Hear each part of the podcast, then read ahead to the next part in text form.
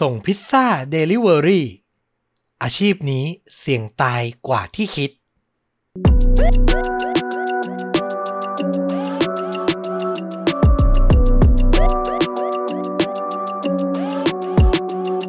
สวัสดีครับ ยินดีต้อนรับเข้าสู่ The EH Files พอดแคสต์เล่าเรื่องสั้นลุ้นระทึกหลากหลายหัวข้อจากช่องชวนดูดะ อยู่กับต้อมเป็นประจำเช่นเคยนะครับ วันนี้เป็นอีกหนึ่งหัวข้อที่ผมเคยเล่ามาก่อนหน้านี้แล้วเกี่ยวกับพนักงานส่งของ Delivery ที่จะต้องไปเจอประสบการณ์แปลกๆ จากการไปส่งสินค้าส่งอาหารที่บ้านคนต่างๆนะครับ แต่วันนี้เฉพาะเจาะจงลงมาอีก ตามชื่อคลิปเลยก็คือ ส่งพิซซ่า พาไปหลอนอเป็นประสบการณ์จริงจากพนักงานส่งพิซซ่า จากสหรัฐอเมริกานะครับนำมาจาก ช่อง YouTube ดังของบ้านเขาเลยก็คือ Mr. Nightmare ผมนำมาแปลมาถ่ายทอดในสไตล์ชวนดูดะ หลายคลิปแล้วนะ ก็มีคุณผู้ฟังติดตามเป็นประจำหลายท่านเหมือนกัน วันนี้มาลองฟังกันอีกครั้งนะครับ ซอฟต์ลงจากเคสจากคดีฆาตกรรม มาเป็นประสบการณ์ ต้องบอกว่าเฉียด เกือบไปแล้ว เกือบได้รับอันตรายถึงชีวิตไปแล้วนะครับนำมาฝากกัน 2 เรื่อง 2รสในวันนี้ เรื่องแรกมาจากผู้ชายที่มีชื่อว่าคุณคริสเตียนวิลเลียมส์ครับ ผมขออนุญาตเรียกสั้นๆ ว่าคุณวิลเลียมส์ก็แล้วกัน เขาบอกว่าตอนที่อายุได้ 17 ปีเนี่ย ตัวเขาทำงานเป็นเด็กส่งพิซซ่าในร้านพิซซ่าท้องถิ่น ก่อนเกิดเรื่องนี้เนี่ยเขาทำมาหลายเดือนแล้ว เรียกว่าไปส่งมาแล้วนับครั้งไม่ถ้วน วินเลียมส์ใช้รถโตโยต้าครับ ไม่แน่ใจว่ารุ่นอะไร แต่เขาใช้คำจำกัดความว่ามันเป็นรุ่นเก่า แล้วก็ราคาถูก ซึ่งเหมาะมากกับการทำอาชีพ Delivery อย่างนี้เนาะเพราะมันก็ไม่ได้เตะตาคน ไม่ได้เตะตาโจรขโมยที่จะมาทำอันตรายแต่อย่างใด เรื่องราวเกิดขึ้นในคืนวันศุกร์หรือวันเสาร์เขาจำได้ไม่แน่ชัด แต่เป็นการทำงานกะสุดท้าย คืออยู่จนถึงปิดร้านตอนเที่ยงคืนครับ เวลาเนี่ยผ่านเลยไปถึงประมาณห้าทุ่มที่ร้านก็ได้รับออเดอร์ ระบุว่ามาจากผู้หญิงคนหนึ่งชื่อแคเรน เจ้าของร้านชื่อมาริโอก็บอกวิลเลียมส์ว่าเนี่ยต้องไปเส้นทางนี้ เลี้ยวเข้าถนนนี้นะ ส่วนใหญ่วิลเลียมจะไปขับส่งพิซซ่าละแวกใกล้เคียงร้าน ใช้เวลาประมาณ 5-10 นาทีเท่านั้นเอง แต่ที่แคลเรนสั่งเนี่ยมันอยู่ไกลออกไปครับ ต้องใช้เวลาขับรถไม่ต่ำกว่า 15 นาที โอ้โห แถมดึกแล้วด้วยนะ ใกล้เที่ยงคืนแล้ว ก็มีความน่ากลัวอยู่ ต้องขับไปในละแวกที่ค่อนข้างเปลี่ยว พอสมควร แต่วิลเลียมก็ยังมองโลกในแง่ดีครับว่า ไปส่งไกลแบบนี้ก็น่าจะได้ทิปดีเนาะที่ต่างประเทศเขาก็จะมีการทิปให้เด็กส่งพิซซ่าให้พนักงานบริการเป็นปกติอยู่แล้ว วิลเลียมก็พยายามไม่คิดอะไร รับพิซซ่าขึ้นมาบนรถ เปิดเพลงที่ฟังประจำแล้วก็ขับออกไป ต้องบอกว่าบริเวณที่ต้องไปส่งเนี่ยเป็นย่านของผู้มีรายได้ต่ำครับ ก็จะมีบ้านหลังเล็กๆ สร้างอยู่เรียงติดกัน วิลเลียมก็ขับไปจนไปถึงที่หมาย เป็นบ้านหลังเล็กๆสองชั้น เขาเห็นแล้วล่ะว่าชั้นล่างเนี่ยเปิดไฟอยู่ วิลเลียมเปิดประตูรถลงไป แล้วก็ไปเคาะประตูหน้าบ้านตามปกติ พิซซ่ามาส่งครับ วิลเลียมส่งเสียงพูดจบประโยคไม่ทันอะไร เขาก็ได้ยินเสียงแว่วๆมาจากบ้านหลังข้างๆ เป็นเสียงเปิดหน้าต่าง แล้วก็มีผู้หญิงคนหนึ่งตะโกนออกมา โทษทีนะ พิซซ่านั่นน่ะ ฉันเป็นคนสั่งเอง ฉันน่าจะบอกที่อยู่บอกบ้านเลขที่ผิดไป มาส่งที่ตรงนี้เลย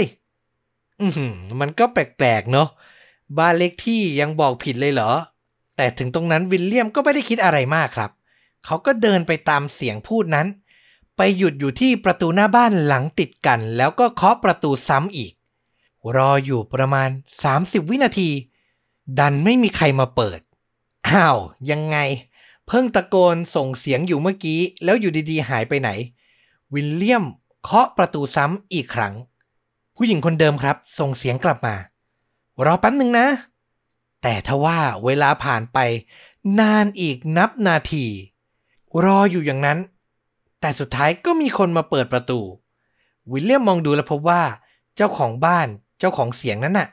เป็นผู้หญิงอายุประมาณ 40 กลางๆ ในมือเนี่ย ถือแก้วไวน์แล้วหน้าตาก็ดูเมามายพอสมควร คือน่าจะดื่มไปแล้วหลายแก้ว ก็ตอบคำถามได้เนอะว่าทำไมนานจังเลยกว่าจะมาเปิด น่าจะกำลังคลึ้มอกคลึ้มใจอยู่ หญิงเจ้าของบ้าน สบสายตาแล้วก็ส่งยิ้มให้วิลเลียม ไล่มองดูเขาตั้งแต่หัวจรดเท้า คือมองแบบพินิจพิเคราะห์มากๆ ก่อนจะหันไปตะโกนเรียกเพื่อนครับ เชลซี เธอมาดูนี่สิ เด็กส่งพิซซ่าต้องหล่อเบอร์นี้เลยเหรอ โอ้โห ประโยคนี้นี่ทำเอาวิลเลียมเขินหน้าแดงไปเลยครับ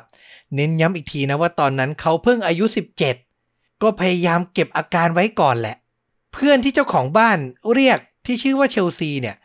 ก็เดินมาหยุดอยู่ที่ประตูหน้าในเวลาหลังจากนั้นไม่นาน เชลซีมองวิลเลียมตั้งแต่หัวเจ้ารดเท้า เช่นเดียวกับเพื่อน วิลเลียมคิดในใจ คนนี้ชื่อเชลซี งั้นเจ้าของบ้านก็น่าจะเป็นแคเรนที่โทรไปสั่งพิซซ่านั่นแหละมั้ง คิดจบไม่นาน เจ้าของบ้าน ซึ่งผมเรียกว่าแคเรนเลยแล้วกัน ก็เอ่ยปากถามเขาต่อว่า หนุ่มน้อย เลิกงานกี่โมงจ๊ะ อ๋อ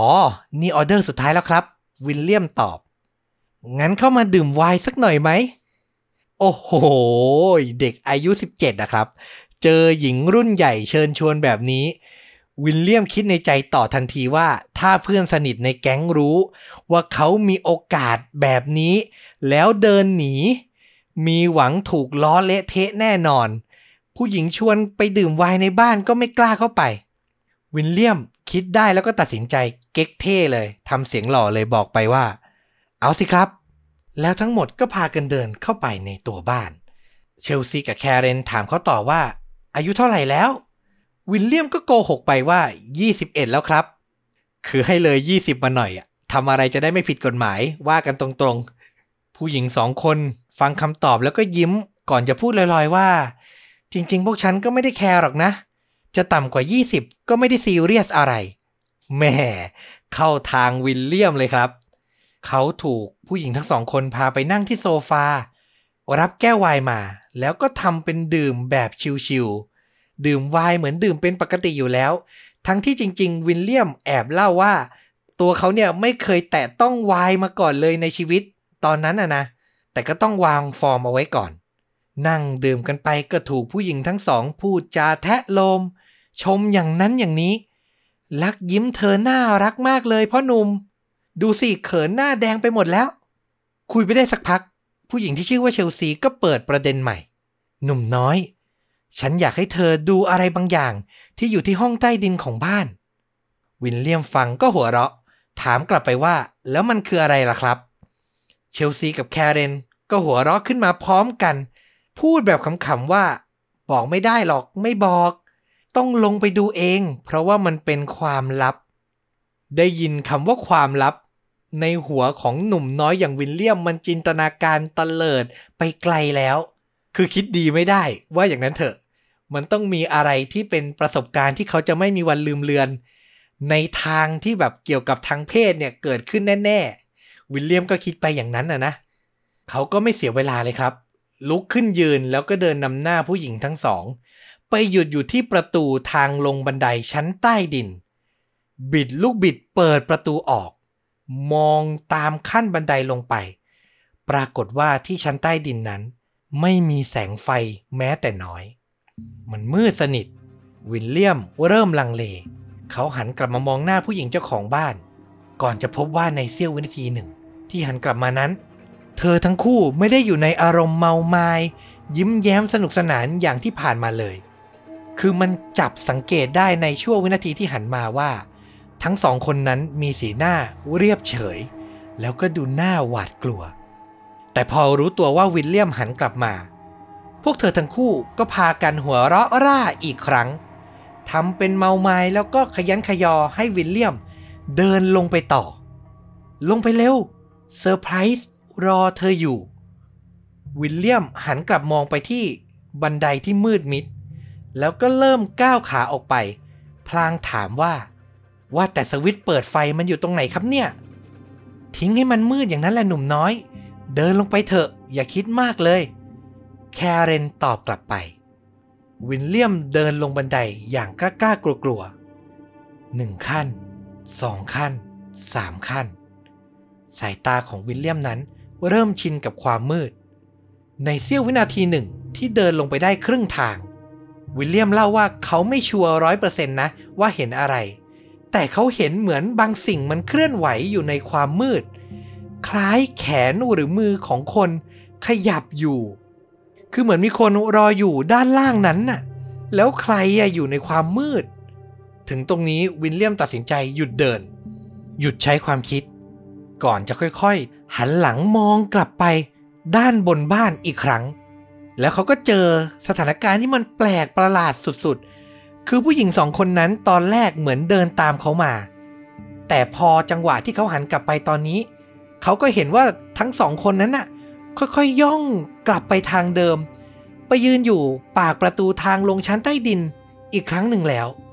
คือเหมือนอยากจะทิ้งวิลเลียมไว้เพียงลำพัง ทีนี้เขาไม่ต้องคิดมากเลยครับ ตัดสินใจเดินตามกลับขึ้นไปอย่างรวดเร็ว ผู้หญิงทั้งสองคนเห็นวิลเลียม เดินกลับขึ้นมา ก็พากันอึกอึกอักอักทำอะไรไม่ถูก มันเป็นสถานการณ์ที่ดูกระอักกระอ่วน วิลเลียมเนี่ยเดินผ่ากลางระหว่างทั้งสองคนเลยนะ แล้วก็ไปหยุดอยู่แถวแถวๆประตูหน้าบ้าน คือถ้าเกิดอุบิเหตุเกิดเหตุไม่คาดฝันอะไรเขายังเปิดประตูหนีออกไปได้เร็ว ว่าอย่างนั้นเถอะ พอไปหยุดอยู่หน้าประตูเขาก็เอ่ยปากประโยคสำคัญ ขอค่าพิซซ่าด้วยครับโอ้โหคือน่ากลัวขนาดนั้น แต่ก็ยังต้องทำหน้าที่ตามงานที่ได้รับมอบหมายมาอยู่อยู่ดี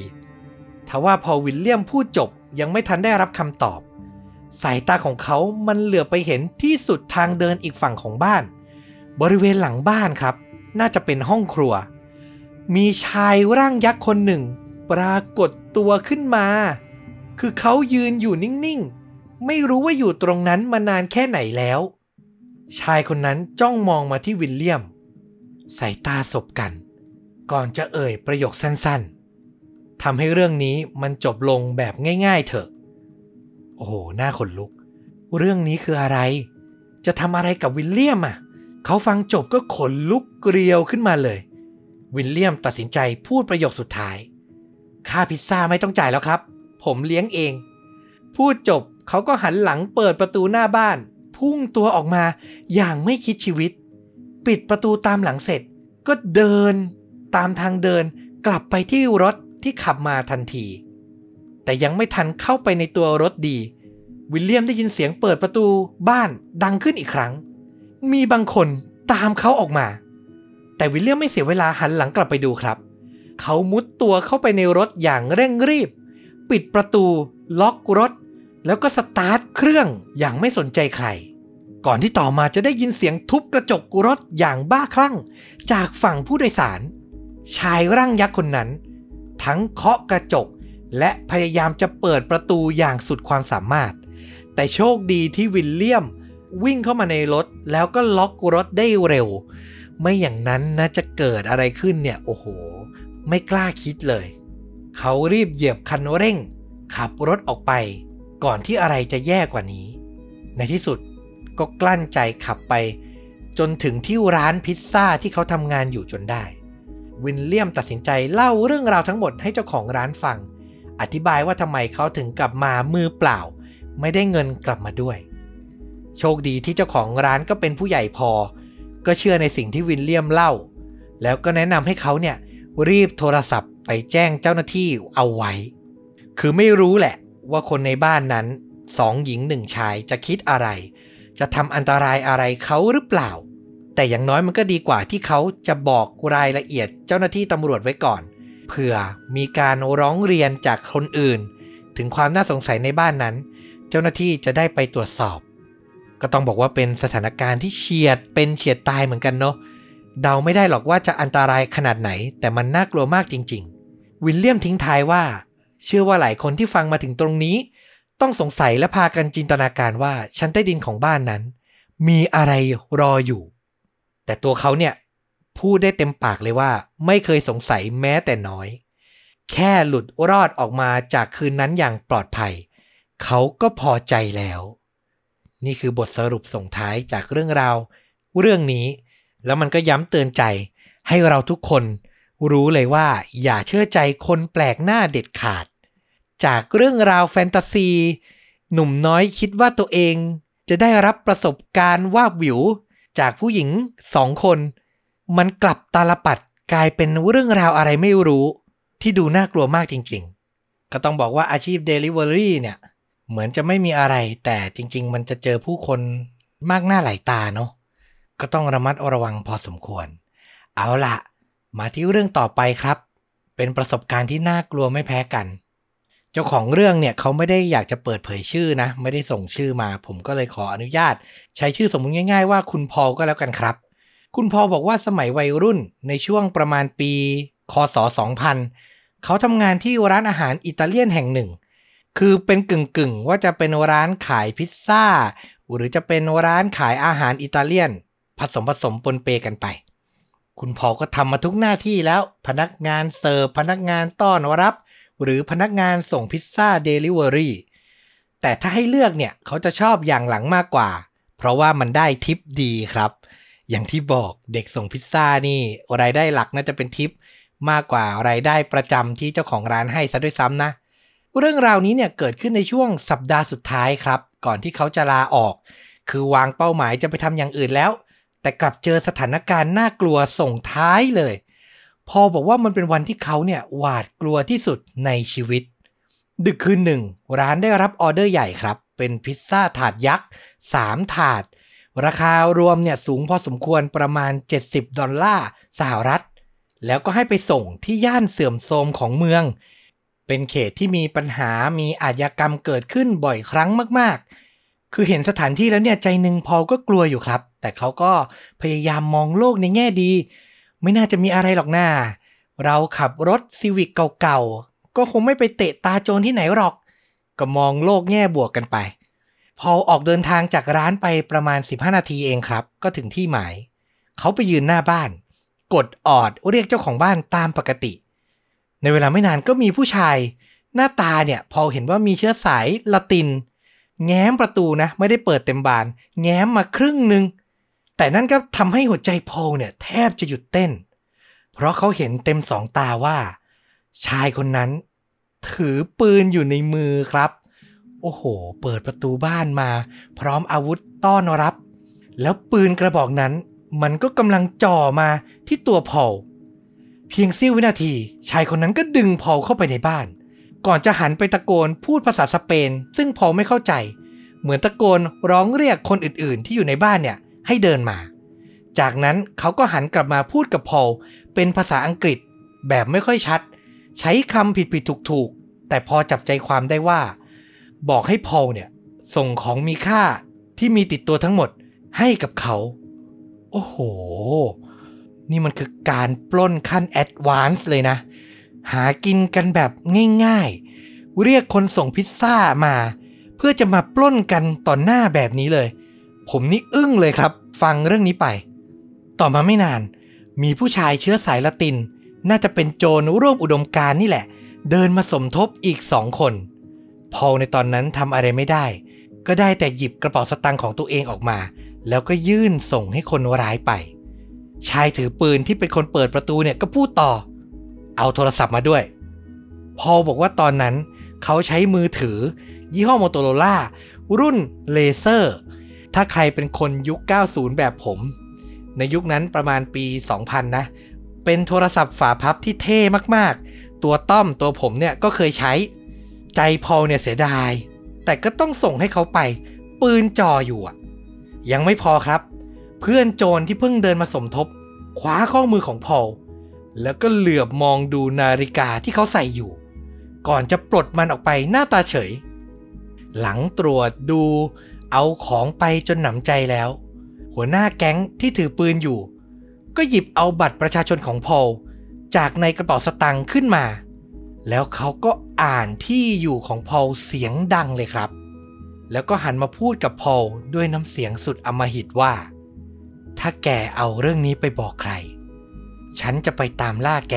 ตามที่อยู่นี้ แล้วจะฆ่าทิ้งให้หมดทั้งบ้านเลย พอลบอกว่าวินาทีนั้น เขากลัวจับใจ อยากจะร้องไห้ครวญครางออกมามากๆ แต่ก็พยายามสะกดกลั้นไว้ ในที่สุดคนร้าย เปิดประตูบ้านอีกครั้ง แล้วก็กระชากคอเสื้อของพอลเหวี่ยงตัวเขาจนกระเด็นออกมาด้านนอกบ้าน พอลอยู่ในสภาพกึ่งคลาน แรงเหวี่ยงทำให้มือกับเข่าของเขา กระแทกพื้นถนนถลอกปอกเปิกไปหมด โจรร้ายไม่ได้สนใจอะไรเขาเลย ได้ของไปเสร็จก็ปิดประตูอยู่ในบ้านต่อ แต่โชคยังดีครับ ที่มันไม่ได้เอากุญแจรถของพอลไปด้วย เขาก็เลยยังมีรถขับกลับบ้าน โดยมีอาการตัวสั่น สั่นเทาไปตลอดทาง คือจะให้กลับร้านพิซซ่าที่ทำงานอยู่ก่อนเนี่ยทำไม่ไหว ขอกลับไปตั้งสติ แล้วก็ไปเจอหน้าพ่อแม่ก่อน แล้ววินาทีที่พอลเปิดประตูบ้านเข้าไป พ่อแม่เขาก็ตกใจครับเพราะเห็นทันทีอะว่าลูกชายเนี่ยมีอาการผิดปกติ ดูหวาดกลัว กางเกงก็เปรอะเปื้อน เข่าก็เปื้อนเลือด พ่อกับแม่ก็พากันถามว่าเกิดอะไรขึ้นพอลก็พยายามตั้งสติเล่าเรื่องราวทั้งหมด ให้พ่อแม่ฟัง จุดพลิกผันคือ พ่อของพอลเนี่ยรู้จักกับเจ้าหน้าที่ตำรวจท้องถิ่น เป็นการส่วนตัวครับ คือลูกถูกขู่ฆ่ามาขนาดนี้ มีหรือที่ผู้เป็นพ่อจะยอม เขาก็เลยตัดสินใจโทรไปหาเพื่อนตำรวจเป็นการลับ คือไม่ได้โทรไปที่สถานี โทรส่วนตัวไป เพื่อนตำรวจก็เช็คประวัติคนที่อยู่ในที่อยู่บ้านหลังนั้นว่าเป็นใคร มีคดีติดตัวไหม ไม่นานก็ทราบว่า ผู้ชายเจ้าของบ้านที่จ่อปืนใส่เพานั้น มีชื่อว่าโรดิโกแล้วก็มีคดีอาญาติด ตัวอยู่ถึง 4 คดี คือพอก็พยายามบอกพ่อนะว่าโดนขู่มาอย่างนี้ มันบอกจะมาล้างแค้นเรานะ ถ้าเราแจ้งตำรวจ แต่ผู้เป็นพ่อไม่หวาดกลัวคำขู่เลยแม้แต่น้อยครับ เขาให้ข้อมูลทั้งหมดกับทางเจ้าหน้าที่ไป บอกให้ไปเร่งจับคนร้ายในคืนนั้นเลย ต่อมาหลังเข้าจับกลุ่ม เจ้าหน้าที่ก็โทรมาเล่าสถานการณ์ที่เกิดขึ้น ให้พอลกับครอบครัวฟังว่าเกิดอะไรบ้าง พอเจ้าหน้าที่เข้าไปในบ้าน ก็เจอคนร้ายสองคนนะ คือพอว่าเจอสามแต่จังหวะที่ตำรวจบุกเข้าไปอะ อยู่เพียงสองคนหนึ่งน่าจะรู้ตัวแล้วก็หลบออกไปก่อน ชายเจ้าของบ้านที่มีคดีติดตัวอยู่หนีการจับกุมอยู่ พอขึ้นสู่ชั้นศาลก็ถูกลงโทษสถานหนักครับ ไม่แน่ใจเหมือนกันนะว่าถูกข้อหาอะไรก่อนหน้านี้ แต่โทษรวมๆเนี่ย โดนจำคุกตลอดชีวิต ส่วนอีกคนมีคดีติดตัวอยู่เช่นกัน แต่ไม่ได้เป็นคดีที่หนักเท่า ก็ถูกตัดสินให้รับโทษจำคุก 5 ปี ส่วนชายอีกคนที่หนีไป พอบอกว่าไม่เคยได้ข่าวคราวอีกเลย ตัวคนร้ายคนนี้น่าจะหนีไปอยู่เมืองอื่น เรียบร้อยแล้ว และแม้จะจบลงที่คนร้ายได้รับโทษ แต่เหตุการณ์ในค่ำคืนนั้น ก็ยังคงทำให้พอลหวาดกลัวอยู่ตลอด พอได้ยินเสียงแปลกๆจากนอกบ้าน ไม่ว่าจะเป็นเสียงหน้าต่างเปิดปิด เสียงฝีเท้าคนเดินในยามดึก พอลก็ยังคงนึกกลัวว่า จะมีคนบุกเข้ามา ล้างแค้นครอบครัวของเขาหรือเปล่า เขาจมอยู่กับความรู้สึกนี้นานหลายปี แต่จนถึงตอนนี้เนี่ยก็ต้องบอกว่าเหตุการณ์มันผ่านมา 20 กว่าปีแล้ว ผมก็เชื่อนะว่าพอลก็คงน่าจะสบายใจมากขึ้น และความตื่นกลัวก็น่าจะลดน้อยถอยลงไปตามการเวลา ก็ได้แต่บอกว่า โชคดีแล้วครับ ที่ไม่โดนอะไรหนักกว่านี้ เหมือนคำที่ผู้หลักผู้ใหญ่เคยพูดเวลาลูกหลาน ไปเจออะไรที่มันแย่ๆเนอะฟาดเคราะห์นะลูกดีแล้วที่โดนแค่นี้ ก็อยากจะพูดคำนี้กับพอลเหมือนกันนะครับ และต้องบอกว่าเคสนี้ผมว่าเห็นภาพชัดกว่าเคสแรกอีกเนอะเห็นเลยว่าต้องระมัดระวังจริง ๆ ตรวจสอบให้ดีถ้าเราทำสายงานนี้ เป็นพนักงาน Delivery หรือต้องไปส่งของส่งพัสดุ รวมถึงอาจจะเป็นมือสมัครเล่นเนาะ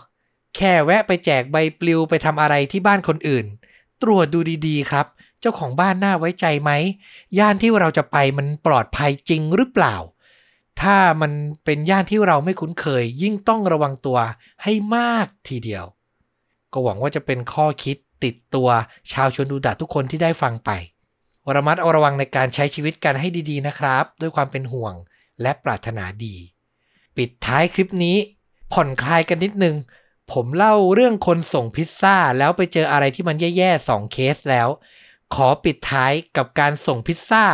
สร้างสถิติโลกครับ แถมท้ายให้นิดนึงเนาะแบรนด์พิซซ่าฮัทครับอันนี้บอกก่อนนะไม่ได้รับเงินให้มาไทยอินอย่างใดนะ เห็นข่าวแล้วมันน่ารักดี ก็เลยนำมาปิดท้ายพิซซ่าฮัทเนี่ยเขา ร่วมมือกับทาง Guinness World Record ก็เป็นนิตยสารเป็นช่อง YouTube ที่รวบรวมสถิติโลกให้เราได้รับชมกันตลอดเวลาอยู่แล้วนะ สร้างประวัติศาสตร์ร่วมกันครับ ส่งพิซซ่าณสถานที่ที่สูงที่สุดในโลก นี่ ต้องบอกว่าเป็นแคมเปญที่ทำเพื่อฉลองการเปิดสาขาพิซซ่าฮัทที่ประเทศแทนซาเนีย ในทวีปแอฟริกานะครับ เป็นประเทศที่ 100 ที่พิซซ่าฮัทเนี่ยไปเปิด ข่าวนี้เนี่ยเกิดขึ้นเมื่อประมาณ 7 ปีที่แล้ว การเดินทางเริ่มต้นขึ้น ตั้งแต่วันที่ 5 พฤษภาคม และจบลงในวันที่ 8 พฤษภาคม ส่งพิซซ่าถาดเดียวใช้เวลาทั้งหมด 4 วันครับ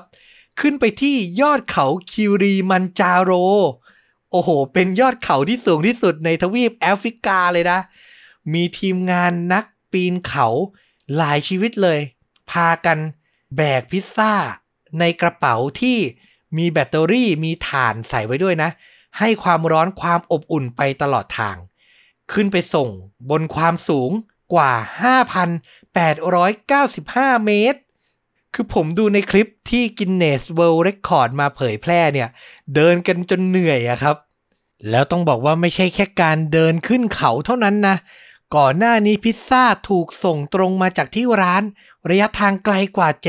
745 กิโลเมตร กว่าจะมาถึงตีนเขานะ ผ่านพานะหลายหลากมากๆ เริ่มตั้งแต่รถ มาต่อเครื่องบิน แล้วมาต่อเดินเท้าขึ้นเขาอีก โอ้โห พยายามกันมากจริง ๆ นอกจากเป็นแคมเปญโปรโมทการเปิดสาขาแล้ว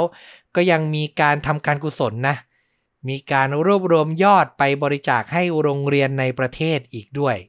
ก็เป็นอะไรที่น่ารักดี และผมว่าเป็นการส่งพิซซ่าที่คงไม่มีใครในโลกนี้ทำอีกแล้วนะครับ ถ้าใครสนใจอยากเห็นภาพการเดินทาง การขึ้นไปรับประทานพิซซ่าที่ยอดเขาคิริมันจาโรในครั้งนี้ เดี๋ยวผมก็จะแปะคลิปไว้ให้ที่ท็อปคอมเมนต์ใน YouTube เหมือนเช่นเคย เอาล่ะก็จบลงไปนะครับ กับเรื่องราวเกี่ยวกับการส่งพิซซ่าในวันนี้ ใครชื่นชอบการนำเสนอแบบชวนดูดะ ก็สามารถสนับสนุนเราได้โดยตรงครับ ด้วยการกดปุ่ม Super Thanks ส่งรายได้อยู่ใกล้ๆปุ่มกดไลค์กด Subscribe ทาง YouTube นี่เอง หรือจะสมัครสมาชิกช่องสนับสนุนเราเป็นรายเดือนก็ได้เช่นเดียวกัน แล้วกลับมาพบชนดูดะได้ในตอนต่อๆไป วันนี้ลาไปก่อน สวัสดีครับ